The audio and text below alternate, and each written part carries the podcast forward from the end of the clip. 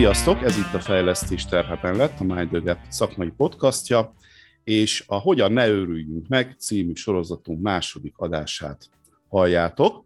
Az első részben a vesztesség feldolgozással foglalkoztunk, tehát amikor így beüt a krak, akkor mit élünk meg, milyen szakaszokon megyünk át, és ott hát mit érdemes tennünk, vagy éppen nem tennünk. A második részben pedig a cselekvésről lesz szó, úgyhogy nagyon sokszor ott a probléma, hogy, és ezt sokan mondtátok is nekünk, hogy persze én fejbe tudom, hogy mit kellene tenni, de egyszerűen nem teszem meg, hogy képtelen vagyok rá, nem tudom a, még az első lépése megtenni. Szóval ezt boncolgatnánk egy kicsit, hogy mi ez a jelenség, hogy tudom, hogy mit kellene tenni, de még, mégse tudom megtenni. Úgy érzem, hogy nem tudom megtenni. Én Mezőffy Bálint, pszichológus, coach és tréner vagyok, és beszélgető társaim Hadas Helga, szervezetfejlesztő és coach. Sziasztok! És Surányi Kinga, coaching pszichológus. Sziasztok! Oké, okay, szóval, hogy nagyon sok minden, itt adás előtt is erről beszélgetünk, nagyon sok minden van ennek a dolognak a hátterében. Ti mit emelnétek ki? Itt most nyugodtan lehet saját magunkról is beszélni, szerintem mi is sokszor találkozunk ezzel, hogy mik ezek, mik, mi áll e mögött a jelenség mögött, milyen elakadásokat tapasztaltok ti, akár saját magatokban, akár klienseitekben. Hát, hogy a cselekvés, és hogy, hogy valamit csináljunk, szerintem onnan kezdjük, hogy, hogy akkor kitűzünk-e egy célt. Van-e egy cél? Akkor az a cél autonóm, a sajátom-e? Vagy csak valaki rám erőlteti? Aha. Szerintem ezek, ezek így az Azt első lépések. Honnan tudom eldönteni vajon? Mert ezzel én is sokat dolgozom, ilyen sekkel, és hogy az a tapasztalatom, hogy nem mindig egyértelmű. Mit, mit honnan tudom, hogy az tényleg az enyém, az a cél? Hát ha motivált vagyok rá, és el akarom érni, és értem az összefüggés, hogy az miért jó nekem, szerintem. Nem csak azért, mert valaki azt mondta, hogy jó lenne, aha. Hanem, hanem amikor ez belsővé vált. Tehát internalizáltam, és azt gondolom, hogy, hogy megértem, hogy miért fontos. És, és azonosulni tudok azzal a célkitűzéssel, és motivál engem, hogy elérjem. Akkor az, ha motivál, akkor energetizálni fog. Én az érdekes, én saját magam kapcsán én úgy tudom eldönteni, hogy ha azt érzem, hogy győzködni kell magam, akkor az nem belső célom. Nagyon és akkor jó. Ilyen igen. Szavak szoktak jönni, hogy tudom, hogy ez kellene, ez muszáj, a kellene. Len, muszáj ez a kell, parancs. Kell, muszáj uh-huh. lenne, jó lenne. Uh-huh. Szóval, hogy amikor, amikor úgy azon kapom magam, hogy úgy győzködöm magam, akkor, akkor azt tudom, hogy nem egy olyan dolog még, Ami, ami, ami iránt el vagyok kötelezve. Tehát azt mondod, hogy akkor például találjunk egy olyat, és akkor figyel, gondolom ez úgy működik, hogy befele figyelünk.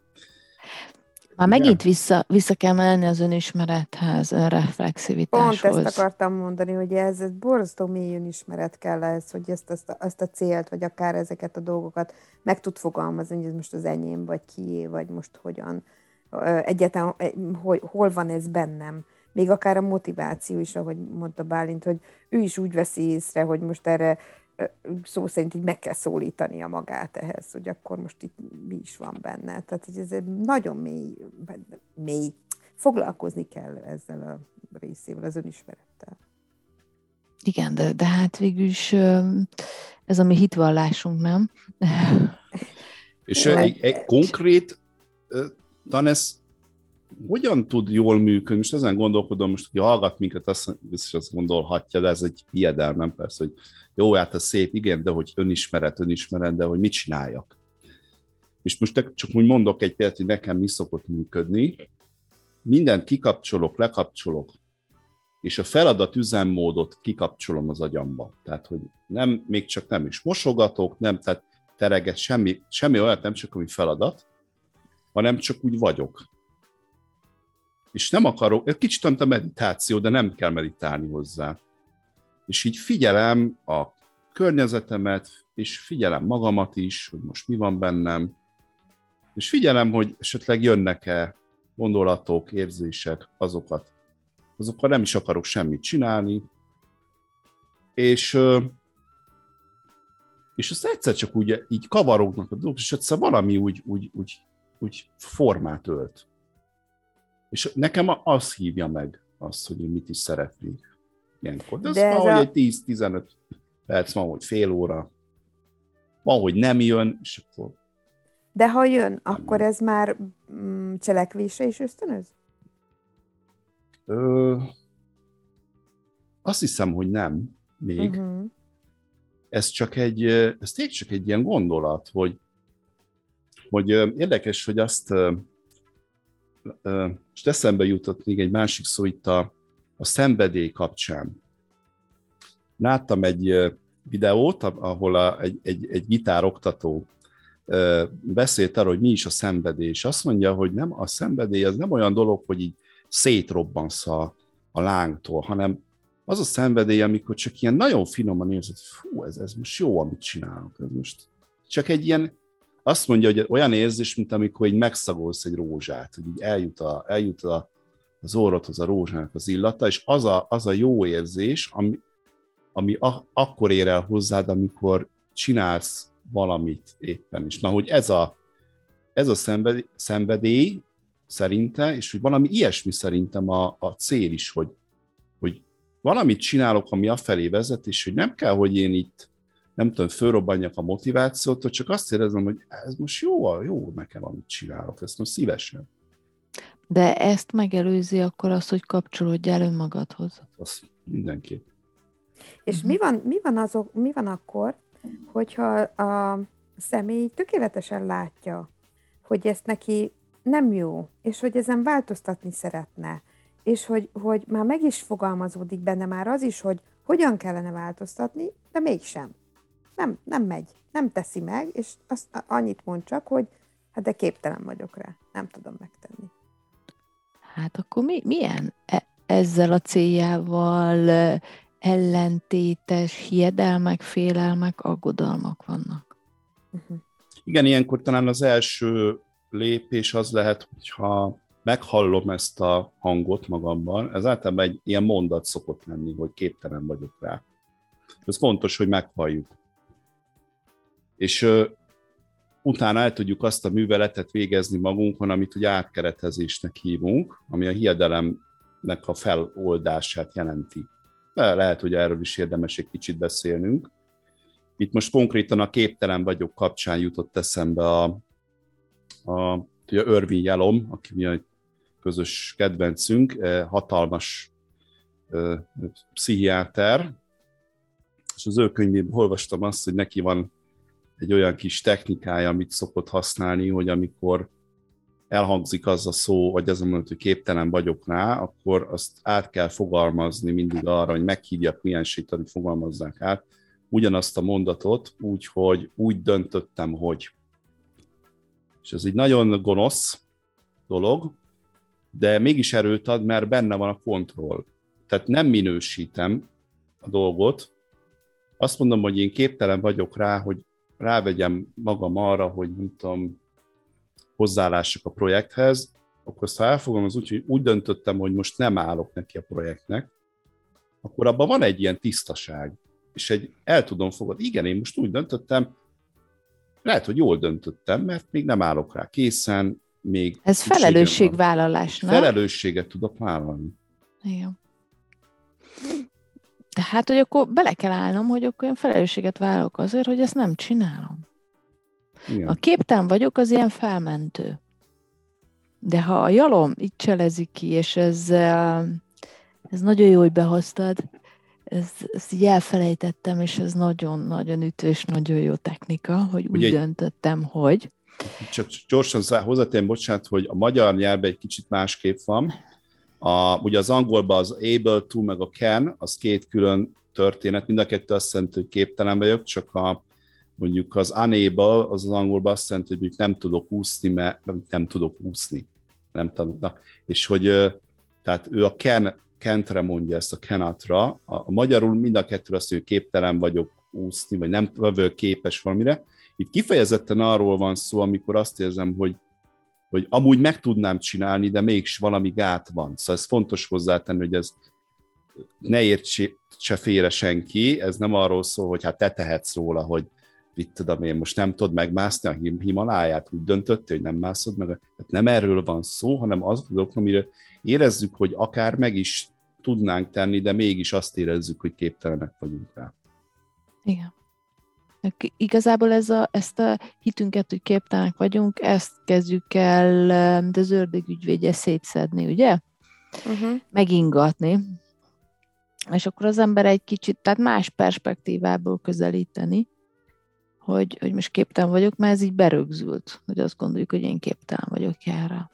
Igen, és az mindig megerősíti önmagát, tehát képtelen vagyok, nem csinálom, tehát beigazolódott, hogy képtelen vagyok. Tehát legközelebb is igen. Lesz egy olyan tapasztalatom, hogy hát már tízszer visszaigazolódott, hogy tényleg képtelen vagyok. Már minél többször nem teszem igen. meg.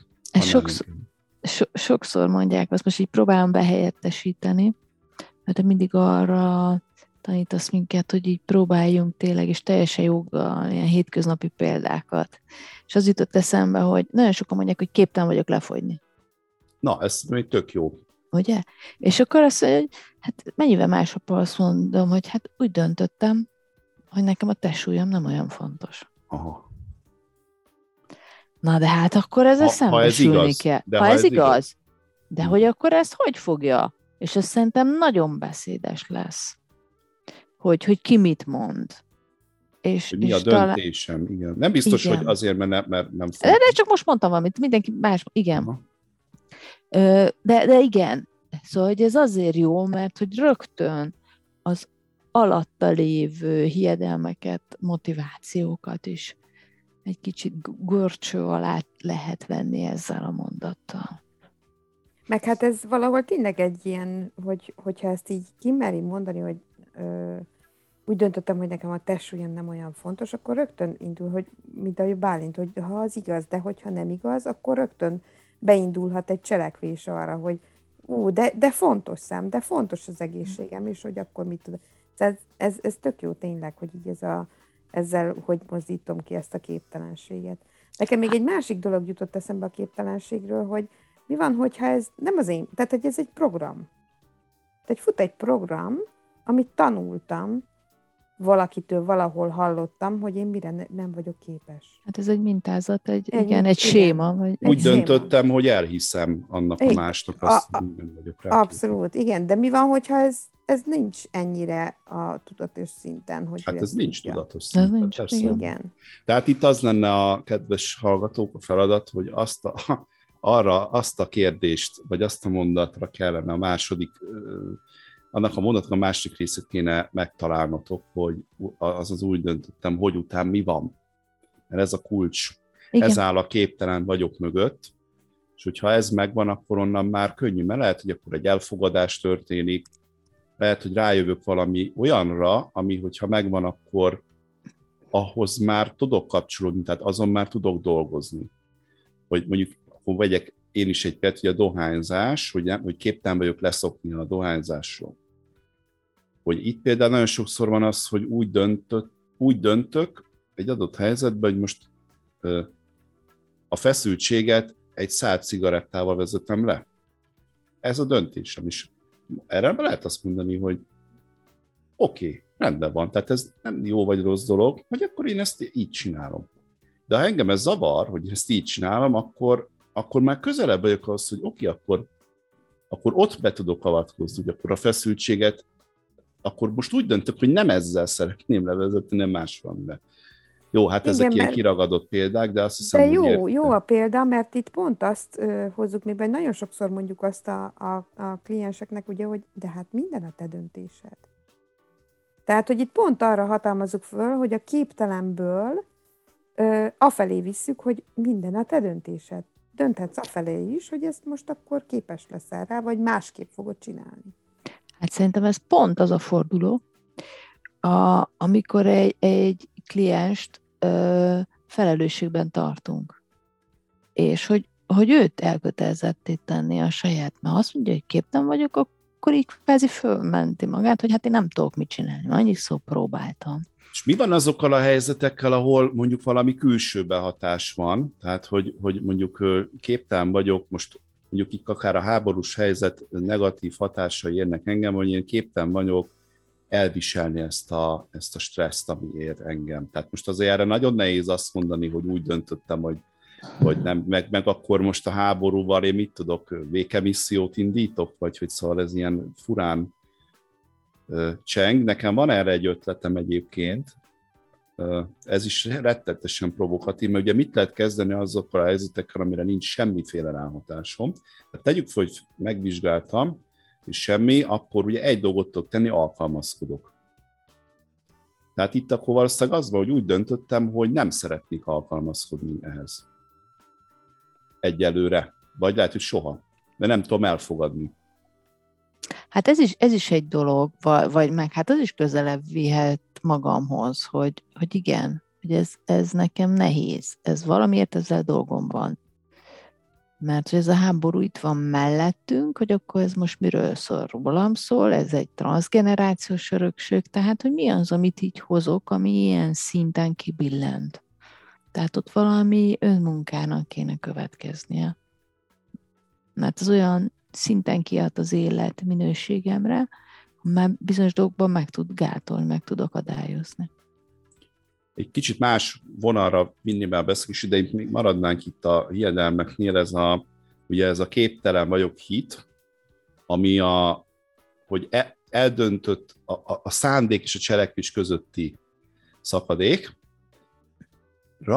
Van egy olyan fajta megközelítés, ami nekem nagyon szimpatikus, a viselkedésorientált szemléletből jött, erről is már csináltunk adást, és ez egy tényleg szuper dolog, hogy azt mondja, hogy bontsuk le a cselekvést a lehető legkisebb egységre.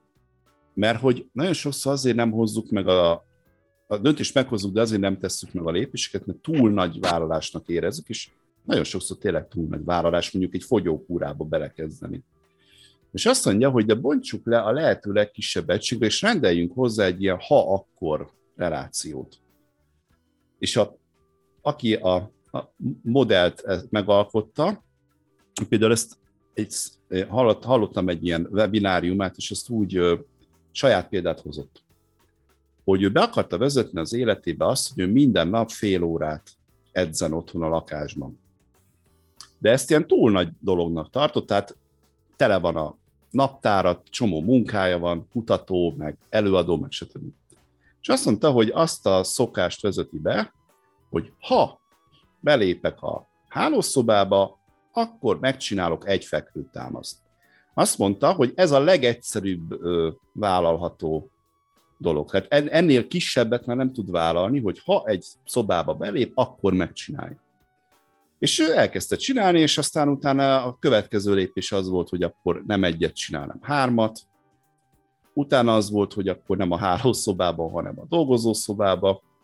Akkor utána az volt, hogy, tehát értitek, hogy így szépen építette föl, és mivel nagyon pici erőfeszítés, mindig csak egy picivel több erőfeszítésre volt szükség, ez nagyon könnyen ment, és az agy valahogy ezt nagyon szereti, azt mondja, nagyon szereti ezeket az apró változásokat, és azok nagyon jól rögzülnek. És ilyen lépésről lépésre be tudta úgy vezetni, amit ugye addig el se tudott képzelni, hogy hova illesz be. Ki tudjuk cselezni az ellenállásunkat, igen, a változással szemben, az apró lépésekkel, amikor azt mondjuk, hogy jaj, napi fél órát, akkor rögtön bennünk van az, hogy az, az, az nem, igen, hogy az rengeteg, az nem fog, az valami kárára, és hogy az nem működik. És hogy ezzel az apró kicsi dolgokkal, hogy akkor, ha belépek, és egy fekvő támasz, és nagyon kicsi tételekbe emelem, ezzel pont ezt lehet szerintem zseniálisan kicselezni, és egyszer csak ott van az ember, hogy hopp, az már fél óra volt. Igen. Uh-huh. Na, szóval, hogy gondolkodjatok el azon, hogy mi, a, mi az a legkisebb dolog, amit ö, meg tudtok tenni, annak érdekében, hogy az általatok megfogalmazott szándékból valódi viselkedés legyen. És akkor még itt van még egy dolog, amiről szerintem érdemes beszélnünk, ez a halogatás. Ö, ugye itt is egy... Ö, ö, majd holnaptól, meg most itt nem úgy állnak a csillagok, hogy meg lehetne tenni. Nektek mi, mi a tapasztalatotok a halogatással? Ugye ez egy folyton elő jövő téma a mi munkánkban, szóval ti hogy, hogy dolgoztok ezzel? Hát ez nagyon tipikus, tehát tény, tényleg szinte minden ügyfélnél előjön valamilyen formában, És uh, én mindig azt próbálom így uh, segíteni az ügyfelet, hogy nézzünk rá, hogy mi az, ami ebben olyan félelmetes. Ami, Miket szoktak mondani? Megijed. Eleve ezzel, hogy már behozom azt, hogy ez valami félelmetes valami, ez akkor mindig ellenállás vagy. Jaj, nem, nem, nincs ebben semmi. Tehát, hogy, hogy nem is annyira uh, szét kell szedni, Meg, meg be kell hozni azt, hogy van benne valami, amitől, a, amin aggódsz, van, amin, amintől tartasz, amiért ezt halogatjuk, vagy mi, és hogy, hogy a legjobb példák, tehát hogy nem, nem jönnek ezek így rögtön, hanem tényleg bele kell mennünk, és most volt egy olyan ügyfelem, akinél ez abszolút olyan segítette ez a példa, hogy ugye annak idején, mikor a coachingot tanultuk, akkor ezt úgy is hoztuk be, meg úgy tanultuk, hogy ezek ilyen ronda varangyos békák, amiket így halogatunk, ugye? Tehát, hogy ezek így egyre dagadó és egyre rondább, minél jobban halogatjuk, annál nagyobbak ezek a varangyos békák.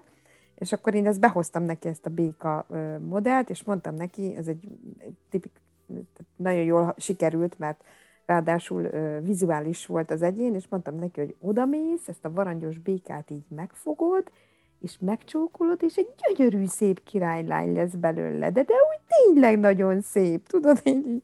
És annyira jól hatott ez, hogy onnantól kezdve mindig ezzel jött, hogy, hogy egy nagyon szép szőke királylány lett belőle, és hogy neki ez így átment. És neki így le van, ez feledet. Abszolút, tehát hogy én, én se gondoltam volna, hogy neki ez ennyire bejön, de hogy neki ez hatott, hogy olyan ennyire vizuális volt, és így rájött, hogy hát tényleg, hogy, hogy onnantól kezdve ezeket a halogatásoknál, mikor így felismerte, akkor bekapcsolt neki ez a kép, hogy varangyos béka, de királylány lesz, és hogy mondta, hogy működik neki, és következő alkalom már, már úgy jött, hogy, hogy megcsókolta a leggusztustalanabb és a legnagyobb békáját, amit halogatott eddig. Egyébként azt hogy... tudjátok, hogy honnan jön ez a szólás, hogy lenyelni a békát? De szoktuk mondani, hogy ezt, ezt a Na, békát honnan? Le kell nyelnem. Ez egy, hú, hát nem tudom, lehet, hogy kínai mese, vagy indiai mese, most meg nem mondom. Ez egy nagyon régi történet. Tanmese. Tanmese. Uh-huh. És kezdek úgy szól, hogy hú, nem biztos, hogy jól fogom mondani, de a lényeget jól fogom mondani szerintem, hogy a, volt, volt egy uralkodó, fejedelem, vagy maharacsa, vagy nem tudom mi, aki valami miatt, mondom, nem emlékszem a teljes mesére, szóval valami miatt nagyon meg, meg akart büntetni valakit, mert valami olyan dolgot csinált, ami elfogadhatatlan, és akkor azt mondta a kancellárjának, vagy a nem is tudom, ilyenek, hogy találjon ki egy olyan büntetés számára, amivel élete végéig szenvedni fog.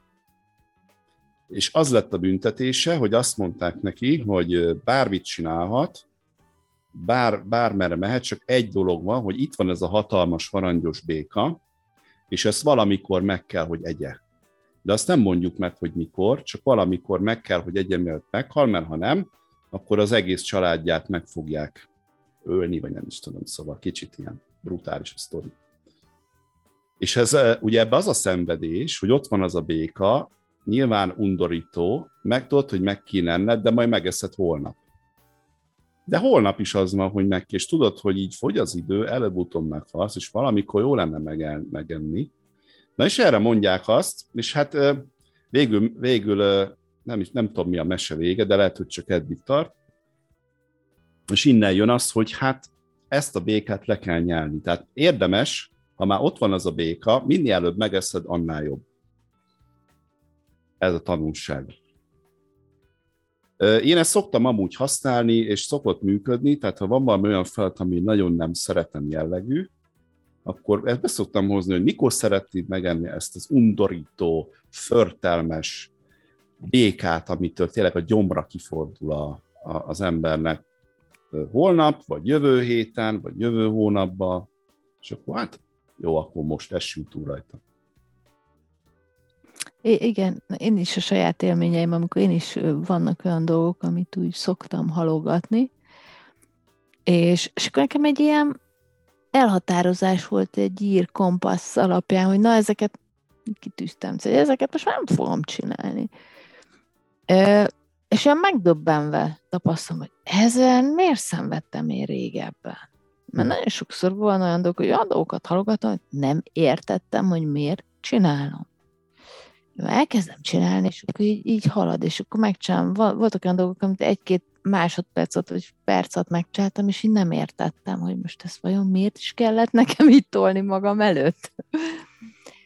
És hogy igen, szóval, hogy, hogy az embernek aztán hajön az a tapasztalat, hogy hát nem tudom miért, mi volt, de, de hogy igen, vannak olyan dolgok, amit így elkezdeni nehéz, de aztán utána gyorsan megy. És nekem is volt egy ilyen elhatározás, mert rájöttem, hogy amíg halogatok, addig az, az ott van bennem, és akkor bűntudatom lehet. De ez egy kicsit ilyen önostorozás volt, ugye? És akkor rájöttem, hogy áttekem, erre nincs szükségem. Ja, és... másik ilyen, igen, amikor várunk a tökéletes pillanatra, meg, meg várunk arra a tökéletes tervre. Ez egy ugye, hogy kitaláljuk, igen, hogy kitaláljuk azt, hogy ezt, ezt milyen túltervezésnek hívják, hogy, hogy biztos van még valami, amire nem gondoltam, még, meg kéne még egy kis idő, hogy ezt végig gondoljam, de akkor eltelik egy hét, akkor bejön egy csomó olyan új körülmény, ami abba az egy hétbe jött be, ú, akkor ezt már azt pedig még bele kéne rakni a tervbe, és ez ilyen véget nem érő történet. A, a terv az folyamatosan, és a végén már annyira szertág, az meg olyan bonyolult, hogy már attól ijedünk meg, és erre egyébként az szokott lenni, hát a gyógyír, leginkább ami működik, hogy, hogy tedd meg az első lépést. Aztán majd meglátod, hogy az mit okoz, és akkor annak fényében gondold végig, hogy mi lesz a következő. Tehát az nem baj, ha van, sőt, az, az tök jól van egy ilyen akcióterv, nagy vonalakban tartalmazza a fő mérföldköveket, meg hogy tényleg hogy is tudok eljutni a célig, de hát a valóságban úgyse úgy lesz, ahogy te azt bármilyen akciótervet csinálsz, úgyse pontosan úgy fog történni minden.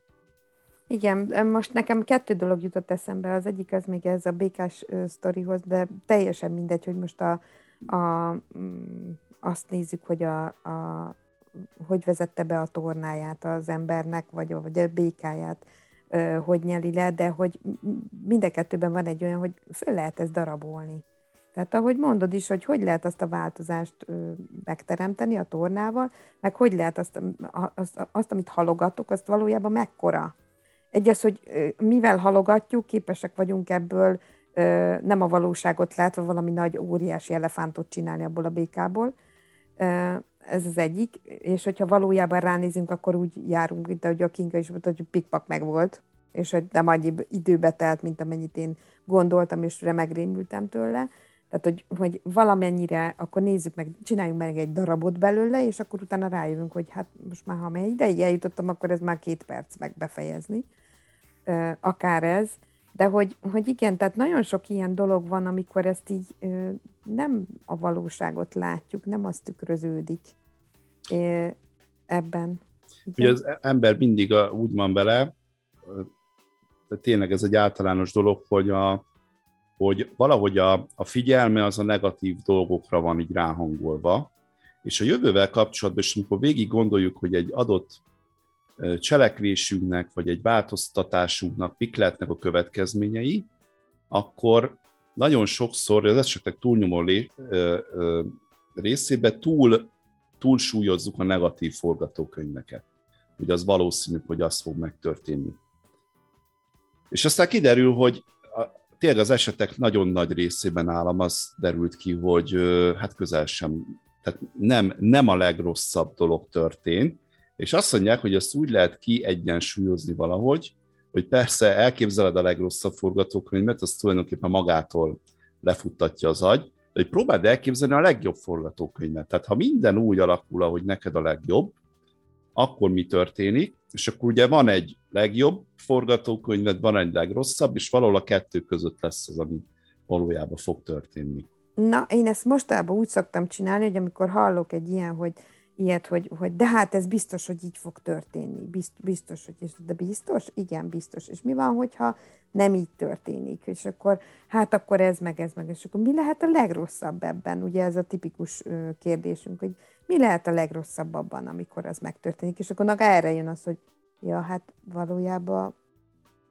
nem tudom, vagy hát az nem is a legrosszabb, vagy amit kimondok, az, az megoldható, Igen, vagy hogyha tényleg tud, tudunk mondani egy ilyet, hogy na, akkor mi volt a, le, mi a legrosszabb, akkor szoktam bedobni ezt, hogy akkor, és mi a legjobb.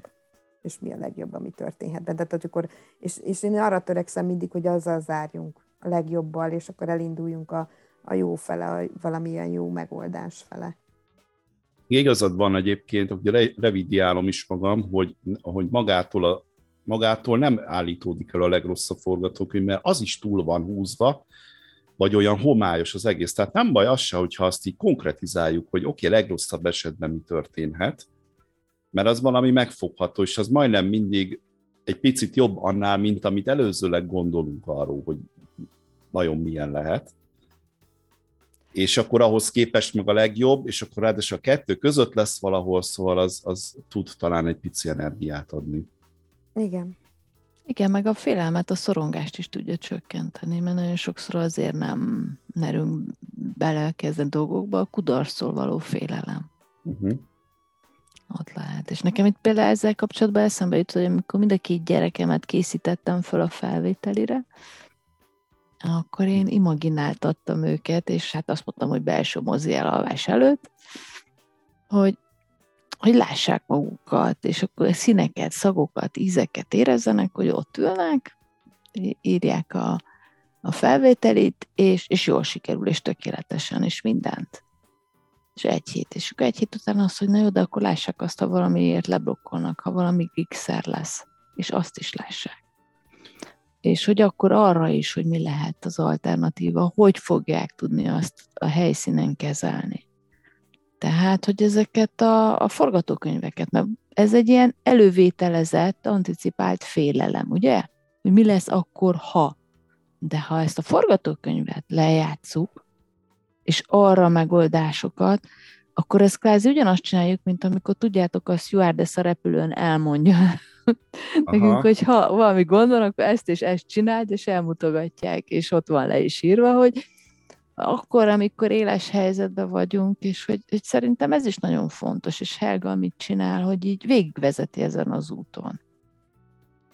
És, és akkor az ember rájön, hogy jaj, hát itt lehet, hogy túlzott érzelmeket táplálok, és lehet, hogy a jót nem is gondolom végig, csak a rosszat, de hogy arra is lehet, hogy van megoldás, hogy jé, hát ez nem is biztos olyan szörnyű, ezt én szoktam, és amikor kimondhatom, mi lehet a legrosszabb, és akkor csodálkoznak, hogy ja, hát ez, ez nem dől össze akkor a világ. Igen, tehát, hogy itt most napi esetekre visszautalva, hogy ugye nagyon sok, sokat olvasok én is arról, hogy úristen, mi történhet, hogy mi fog, vagy ilyen majdnem, hogy bizonyossággal mi fog történni. Igen.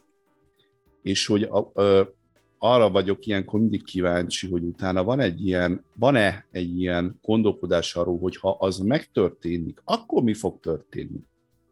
Akkor én azt végig gondolom el, hogy oké, okay, ha az megtörténik, akkor én hogyan tudok mozogni abban a helyzetben? Mit tudok tenni, mit szeretnék csinálni? Mert az önmagába adhat egy ilyen megnyugvást valamennyire.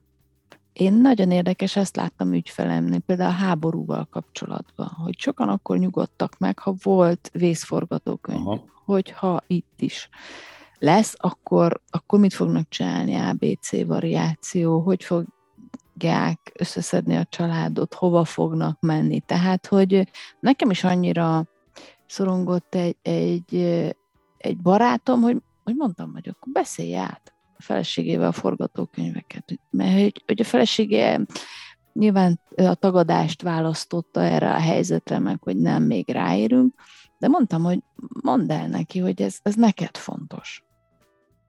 Neked van szükséged arra, hogy legyen egy kész forgatókönyv, hogy mi van akkor, ha.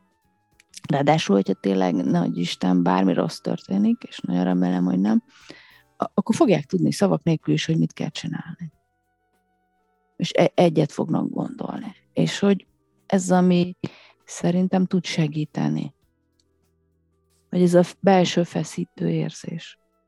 És ja, tényleg a cselekvés. Olyasmi, mint a... Régen még ilyen nyolcvanas években kezdtem, még volt ilyen régi számítógépen, és akkor a Basic programnyelvet, és akkor ott ugye le van írva, vagy le kell ilyen soróba írni, hogy, hogy akkor ezt, ez történik, utána az történik, utána az történik. És ugye valami hasonló, hogy így megvan, hogy megvannak a lépések, és akkor a végén csak be kellett írni, hogy run, rányomni, és akkor végig, azt végigfutott.